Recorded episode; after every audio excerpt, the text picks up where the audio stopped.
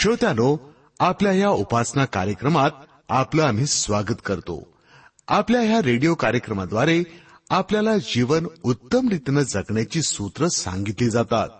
संसाराचा हा भवसागर पार करायचा असेल तर आपल्याला आध्यात्मिक गोष्टींकडे लक्ष लावावंच लागेल.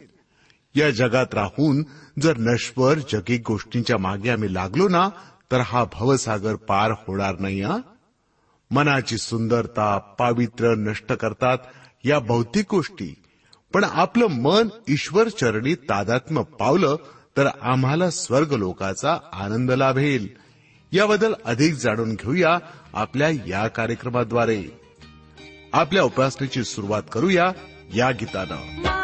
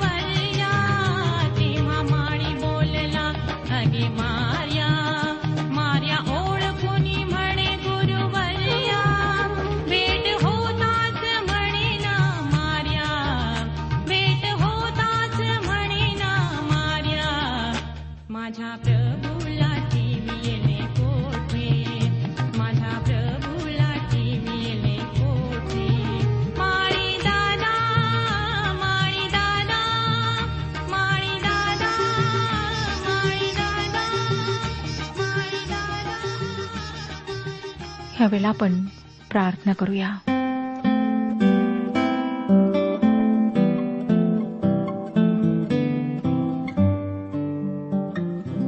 जिवंत सर्वसमर्थ परमेश्वर पिता तुझ्या सर्व आशीर्वादांबद्दल आम्ही तुझे आभारी आहोत.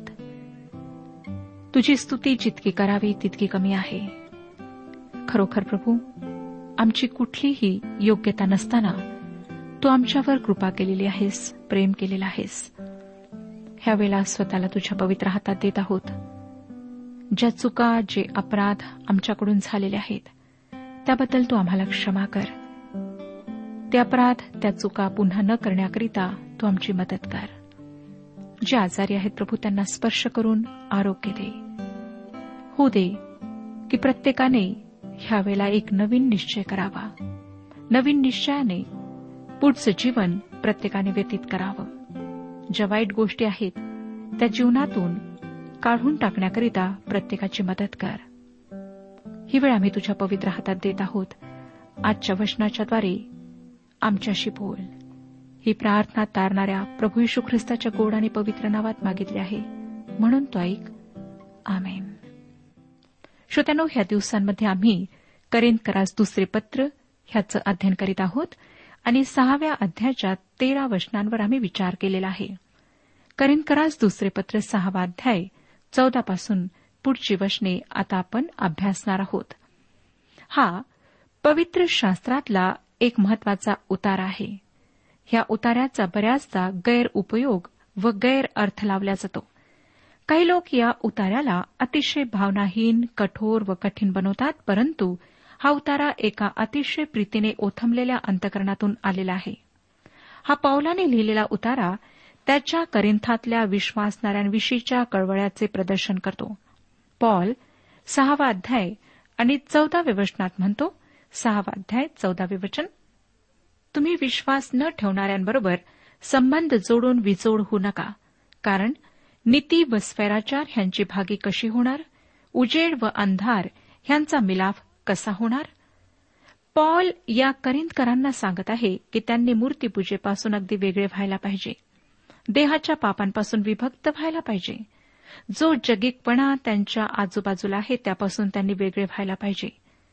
जुन्या कराराच्या काळात अनेक लोक शेती व्यवसाय करणारे होते व त्यांना परमेश्वराने त्याचे नियमशास्त्र दिले. त्यानुसार त्यांनी बैल आणि गाढव अशी विजोड जोडी नांगराला जुंपू नये असे त्यांना सांगण्यात आले. विषम जनावरे एकत्र न जुंपण्याची त्यांना आज्ञा करण्यात आली होती. त्यापैकी एक शुद्ध प्राणी होता व दुसरा अशुद्ध प्राणी होता. या ठिकाणी परमेश्वर विश्वासणाऱ्यांना सांगतो की विश्वासणाऱ्यांनी अविश्वासणाऱ्यांशी विजोडपणे जोडल्या जाऊ नये. जोडले जाण्याचा अर्थ आहे श्रोत्यानो एखाद्या एकत्रीकरणाच्या प्रकारामध्ये त्या दोघांनी एकत्र येणे. उदाहरणार्थ व्यवसाय उद्योग भागीदारी विवाह दीर्घकालीन उद्योग. विवाह संबंध म्हणजे दोन व्यक्तींचे एकत्र जोडल्या जाणे. विश्वासणाऱ्यांनी अविश्वासणाऱ्यांशी विवाह करू नये. शुद्ध व अशुद्ध प्राणी यांना नांगराला एकत्र जोडल्या जाऊ नये. देवाचे लेकरू व सैतानाचे लेकरू यांनी एकत्र येऊन जीवनाची गाडी एकत्र ओढू नये. कारण दोघांची ही नीतिमूल्ये अतिशय वेगवेगळी असतात. दोघांसमोर असलेली ध्येय आणि दोघांचा विश्वास वेगवेगळा असतो. दोन भिन्न विश्वास व भिन्न नीतिमूल्ये असलेल्या व्यक्ती विवाह टिकून ठेवू शकत नाहीत. कोणी म्हणेल की मी माझ्या ख्रिस्तावरच्या विश्वासाने माझ्या पतीचे किंवा पत्नीचे धर्मपरिवर्तन घडून आणेन किंवा आमच्यामध्ये फार समंजसपणा आहे. व विवाहानंतर आम्ही एकमेकांना योग्य ते स्वातंत्र्य निश्चित देऊ. श्रोत्यानो या गोष्टी शक्य होत नाहीत. सहसा विवाहेच्छू विश्वासणाऱ्यांसमोर हाच प्रश्न असतो. त्यांना स्वतःचा विश्वास इतका मजबूत वाटतो की त्या विश्वासाने मी माझ्या साथीदाराला बदलू शकेन असे त्यांचे ठाम मत असते. परंतु श्रोत्यांनो आम्ही स्वतःच्या विश्वासाने कोणाचे परिवर्तन करू शकत नाही. ते संपूर्णपणे पवित्र आत्म्याचे कार्य आहे व पवित्र आत्म्याचा हात पिरगळून तुम्ही तुमच्या साथीदारासाठी परिवर्तन मिळू शकत नाही. एखाद्या व्यक्तीचे परिवर्तन देवाच्या सार्वभौम इच्छेवर अवलंबून असते व त्याची त्या विशिष्ट व्यक्तीविषयी काय इच्छा आहे हे तुम्हाला ठाऊक असते काय? नाही. देवाची अविश्वासणाऱ्यांशी विवाह करण्याबाबतची इच्छा या वचनात व्यक्त झालेली आहे. त्या इच्छेविरुद्ध जाणे म्हणजे हट्टीपणा करणे आहे. व हट्टीपणा पवित्र शास्त्रानुसार मूर्तीपूजेच्या पापा इतके गंभीर पाप आहे. दुसरी गोष्ट म्हणजे तुम्ही तुमच्या विश्वासाने त्या व्यक्तीचे परिवर्तन करायला पाहाल परंतु त्याऐवजी त्याने तुमचेच परिवर्तन केले तर? आपण राजेच्या पुस्तकात यहोशफाट राजाविषयी माहिती मिळवली. तो परमेश्वराचे भय धरणारा राजा होता परंतु त्याने मूर्तीपूजक राणी इजबेल व तिचा पती इस्रायलाचा राजा आहाब याच्या मुलीशी लग्न केले. या विजोड विवाहाचा यहोशाफाटाच्या घराण्यावर खोलवर परिणाम झाला. त्याचे घराणे जवळजवळ संपुष्टात यायच्या मार्गाला लागले. श्रोत्यानो परमेश्वराने आमच्यासमोर त्याचा मार्ग स्पष्ट केला आहे.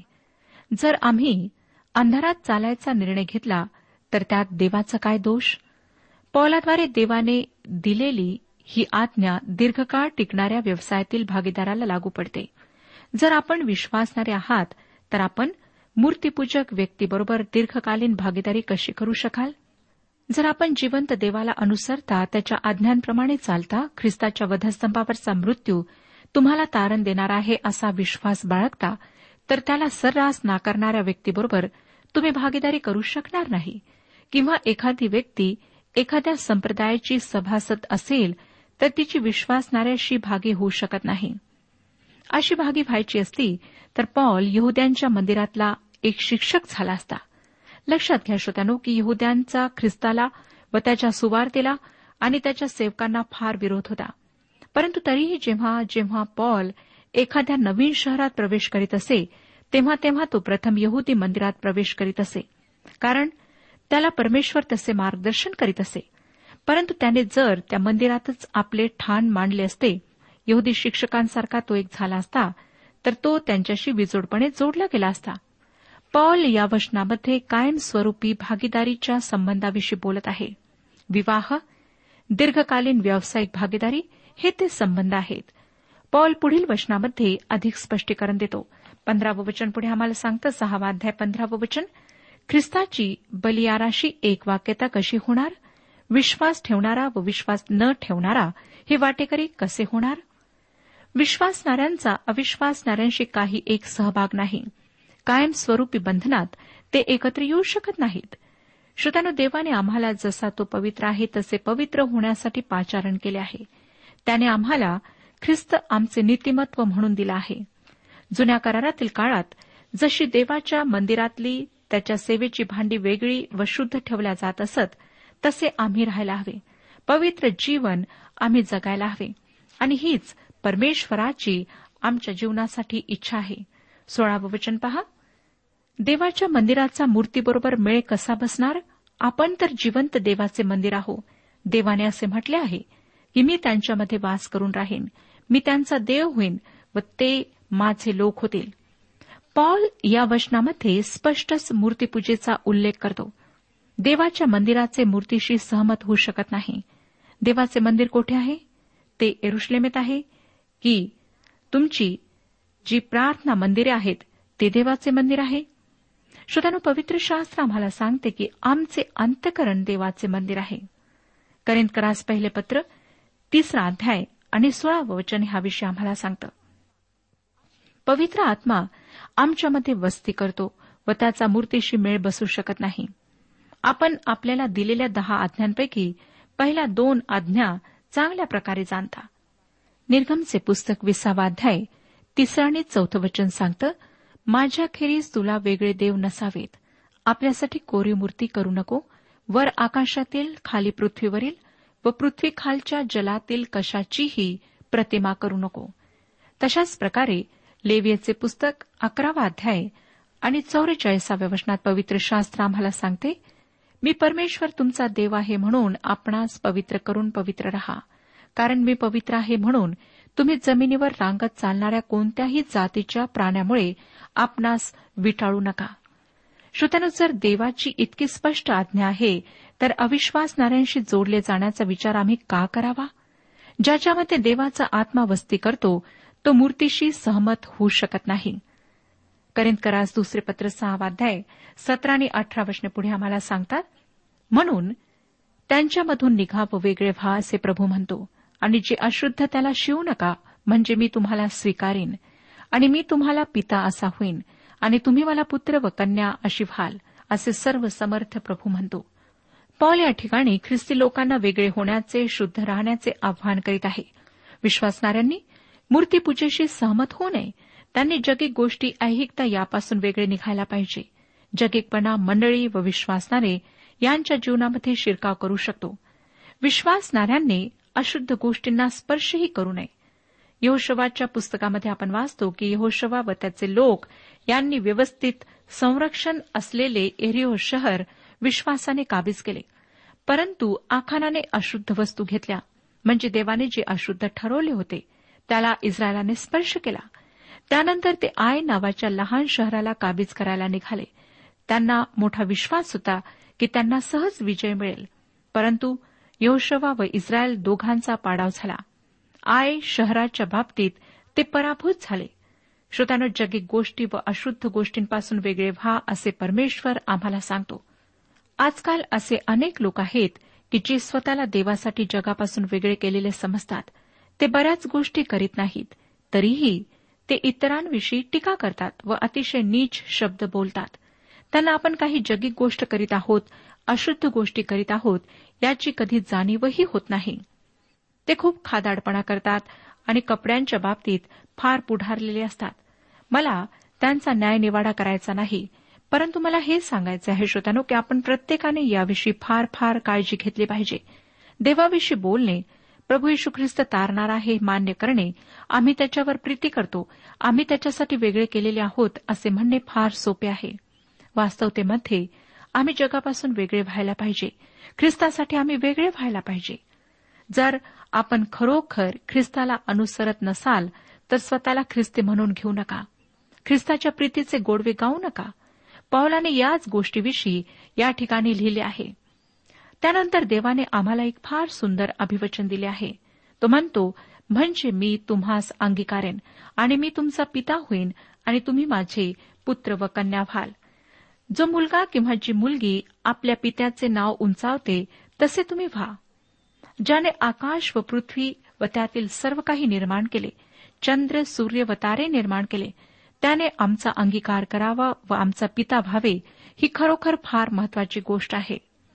एकदा एका व्यक्तीने मला सांगितले की त्याचा मुलगा महाविद्यालयीन शिक्षणासाठी दूर परगावी जात आहे. तो मुलगा अचानक आपल्या पित्यापासून वेगळा झाला. त्याच्यापासून दूर दूर राहू लागला. त्याच्या पित्याने मला सांगितले पिता म्हणून त्याच्याशी जसे मी वागायला हवे होते तसे मी आजकाल वागू शकत नाही. वडील म्हणून मी त्याच्याशी जसे बोलायला हवे तसे मी त्याच्याशी बोलू शकत नाही. त्या मुलाच्या विचित्र वागण्याने तो पित्यापासून दूर गेला होता. आमचा निर्माणकर्ता प्रभू परमेश्वर आज आम्हाला हेच सांगत आहे. तुम्ही जर ख्रिस्त येशूमध्ये विश्वास ठेवणारे असाल तर प्रभू परमेश्वर तुमचा पिता आहे. ही गोष्ट तुम्ही विसरू नका. या ठिकाणी परमेश्वर म्हणतो की त्याला तुमच्याशी पित्याप्रमाणे वागायचे आहे. तुम्हाला त्याचा पुत्र किंवा त्याची कन्या म्हणून तो वागू इच्छितो. जर तुम्ही जगिक होत असाल तुमच्यामध्ये ऐहिकतेने प्रवेश केला असेल तुम्ही जसे बोलता तसे वागत नसाल तुम्ही दांभिक असाल तर परमेश्वर तुमच्याशी पित्याच्या कठोरपणाने वागेल. तर तुम्हाला सतत शिक्षा करू इच्छित नाही म्हणून तो तुम्हाला आज सांगत आहे की तुम्ही त्यांच्यामधून निघा वेगळे व्हा. अशुद्ध गोष्टींना स्पर्श करू नका. असे तुम्ही केले तरच परमेश्वर पित्याबरोबर तुमचे पुत्र किंवा कन्या म्हणून अतिशय जवळचे संबंध प्रस्थापित होतील. या अध्यायाच्या सुरुवातीला पौलाने सांगितले की आम्ही देवाची कृपा व्यर्थ अंगीकारू नये. म्हणजे त्याची कृपा स्वीकारल्यावर जगिक व दैहिक सुख लालसांकडे लक्ष देऊ नये. त्याकडे आपण पाठ फिरवायला पाहिजे.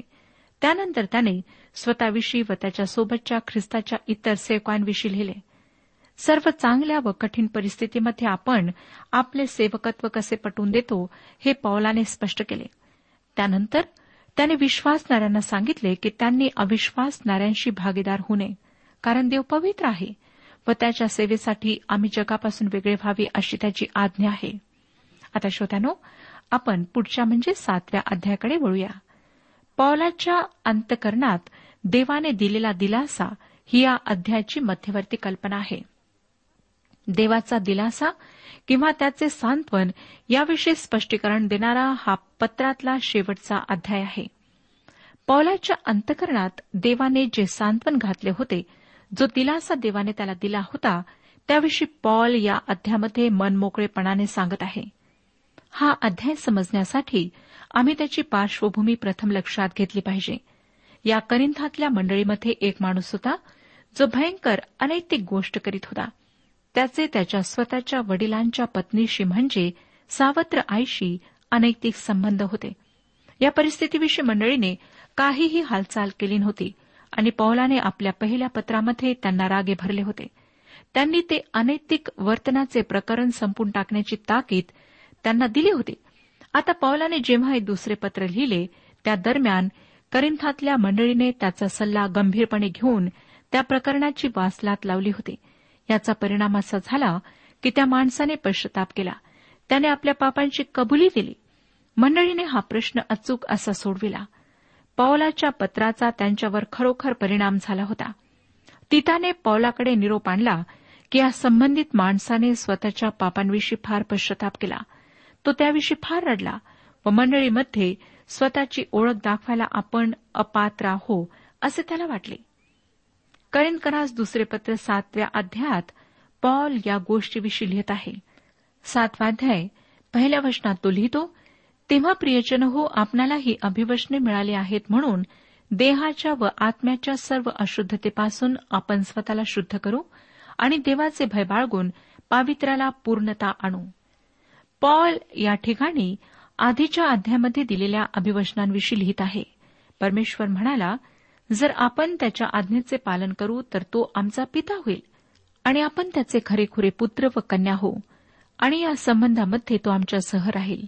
परंतु याचा अर्थ असा होत नाही की जर आम्ही जगापासून वेगळे होणार नाही तर आम्ही आमचे तारण गमावू.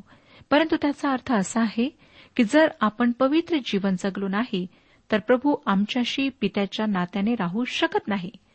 श्रोत्यानो देवाची इच्छा आहे की आम्हाला त्याच्या पुत्र व कन्यांप्रमाणे त्याने वागवावे. आपल्यापैकी अनेकांना माहीत नाही की तो किती चांगला पिता आहे. आमचे पितृत्व करण्यासाठी आम्ही त्याला संधी देत नाही. असे आमचे जगिक वागणे बदलण्यासाठी आम्ही काय करायला हवे? पॉल आम्हाला सांगतो यास्तव प्रियांनो आपणास ही वचने दिलेली आहेत म्हणून आपणास आम्ही शुद्ध करावे. आम्ही स्वतःला शुद्ध कसे करू शकतो? आम्ही पापाच्या अपराधाच्या जाणीवेपासून स्वतःच्या विवेकबुद्धीला शुद्ध करू शकत नाही. मी स्वतःच्या विवेकबुद्धीसाठी तसे करू शकत नाही. परंतु परमेश्वराने आम्हाला ख्रिस्ताच्या वधस्तंभावर सांडलेल्या रक्ताद्वारे व त्याच्या मृत्यूद्वारे शुद्ध केले आहे. तो यशया संदेशाच्या पुस्तकामध्ये आम्हाला यशयाचे पुस्तक पहिला अध्याय आणि अठराव्या वचनामध्ये म्हणतो यशयाचे पुस्तक पहिला अध्याय आणि अठरावे वचन. चला या आपण बुद्धिवाद करू. तुमची पातके लाखेसारखी लाल असली तरी ती बर्फासारखी पांढरी होतील. ती किरमीच्या सारखी तांबडी असली तरी लोकरीसारखी निघतील. एकदा आम्ही परमेश्वराकडे आल्यावर त्याने आम्हाला त्याच्या प्रिय व एकुलत्या एका पुत्राच्या निर्दोष व पवित्र रक्ताने शुद्ध केल्यावर आम्हाला प्रतिदिनी शुद्ध होण्याची गरज असते. प्रतिदिनी होणाऱ्या जगाच्या विटाळापासून शुद्ध होण्याची आम्हाला गरज असते.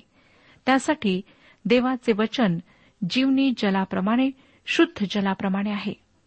प्रभू यशू ख्रिस्ताने आपली वचने शिष्यांना दिली व म्हटले योहान कृषुभवर्तमान पंधरा अध्याय आणि तिसऱ्या वचनात जे वचन मी तुम्हाला सांगितले त्यामुळे तुम्ही आता शुद्ध झालाच आहात.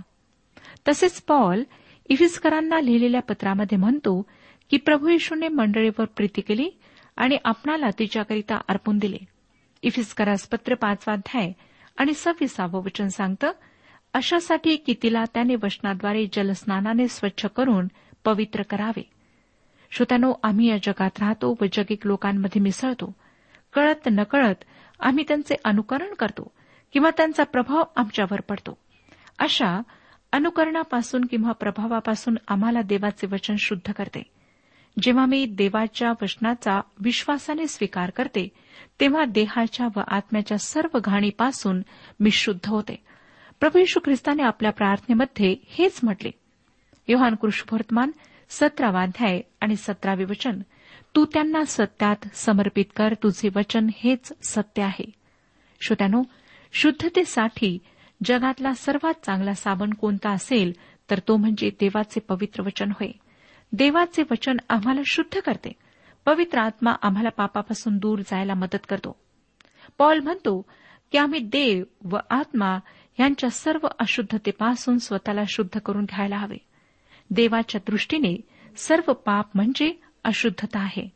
तसेच आहे तर देहाची पापे अशुद्धता व आत्म्याची पापे अशुद्धता यांच्यात काय फरक आहे? देहाची अशुद्धता म्हणजे श्रोत्यानो देहाद्वारे केल्या गेलेली पापे होय. वासना अनिर्बंध इच्छा दारूबाजी खादाडपणा रंगेलपणा अवाजवी माया ही सर्व देहाची पापे आहेत. या गोष्टी अतिशय किळसवाण्या आहेत.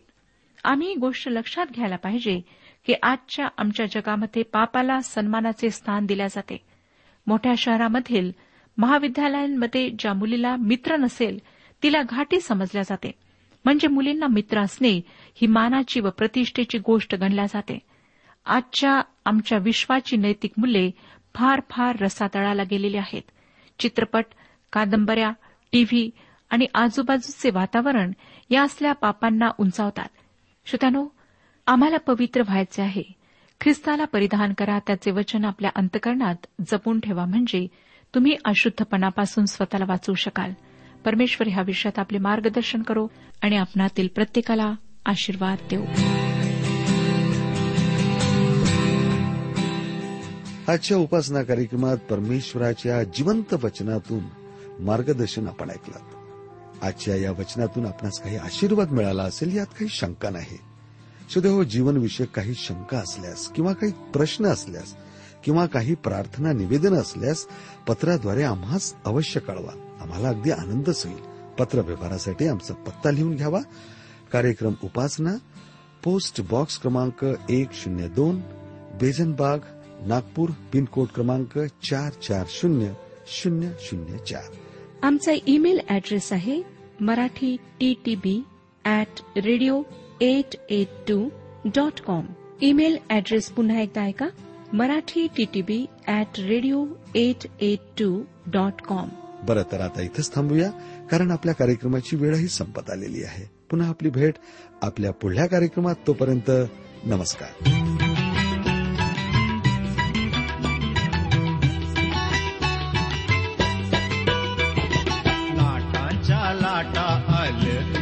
सागरी लाटांच्या लाटा आल तुफान सागरी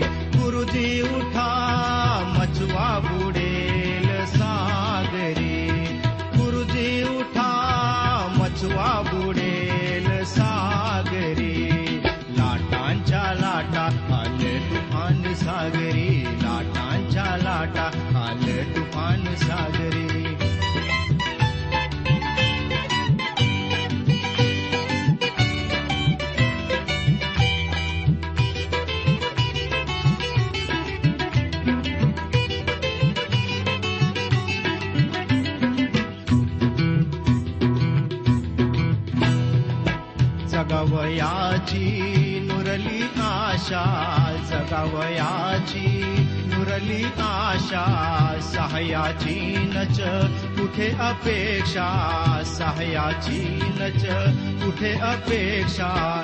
करू नको तू अशी उपेक्षा करू नको तू अशी उपेक्षा भाव अमुचा तुझवरी. सागरी। गुरुजी उठा मचवा बुडेल सागरी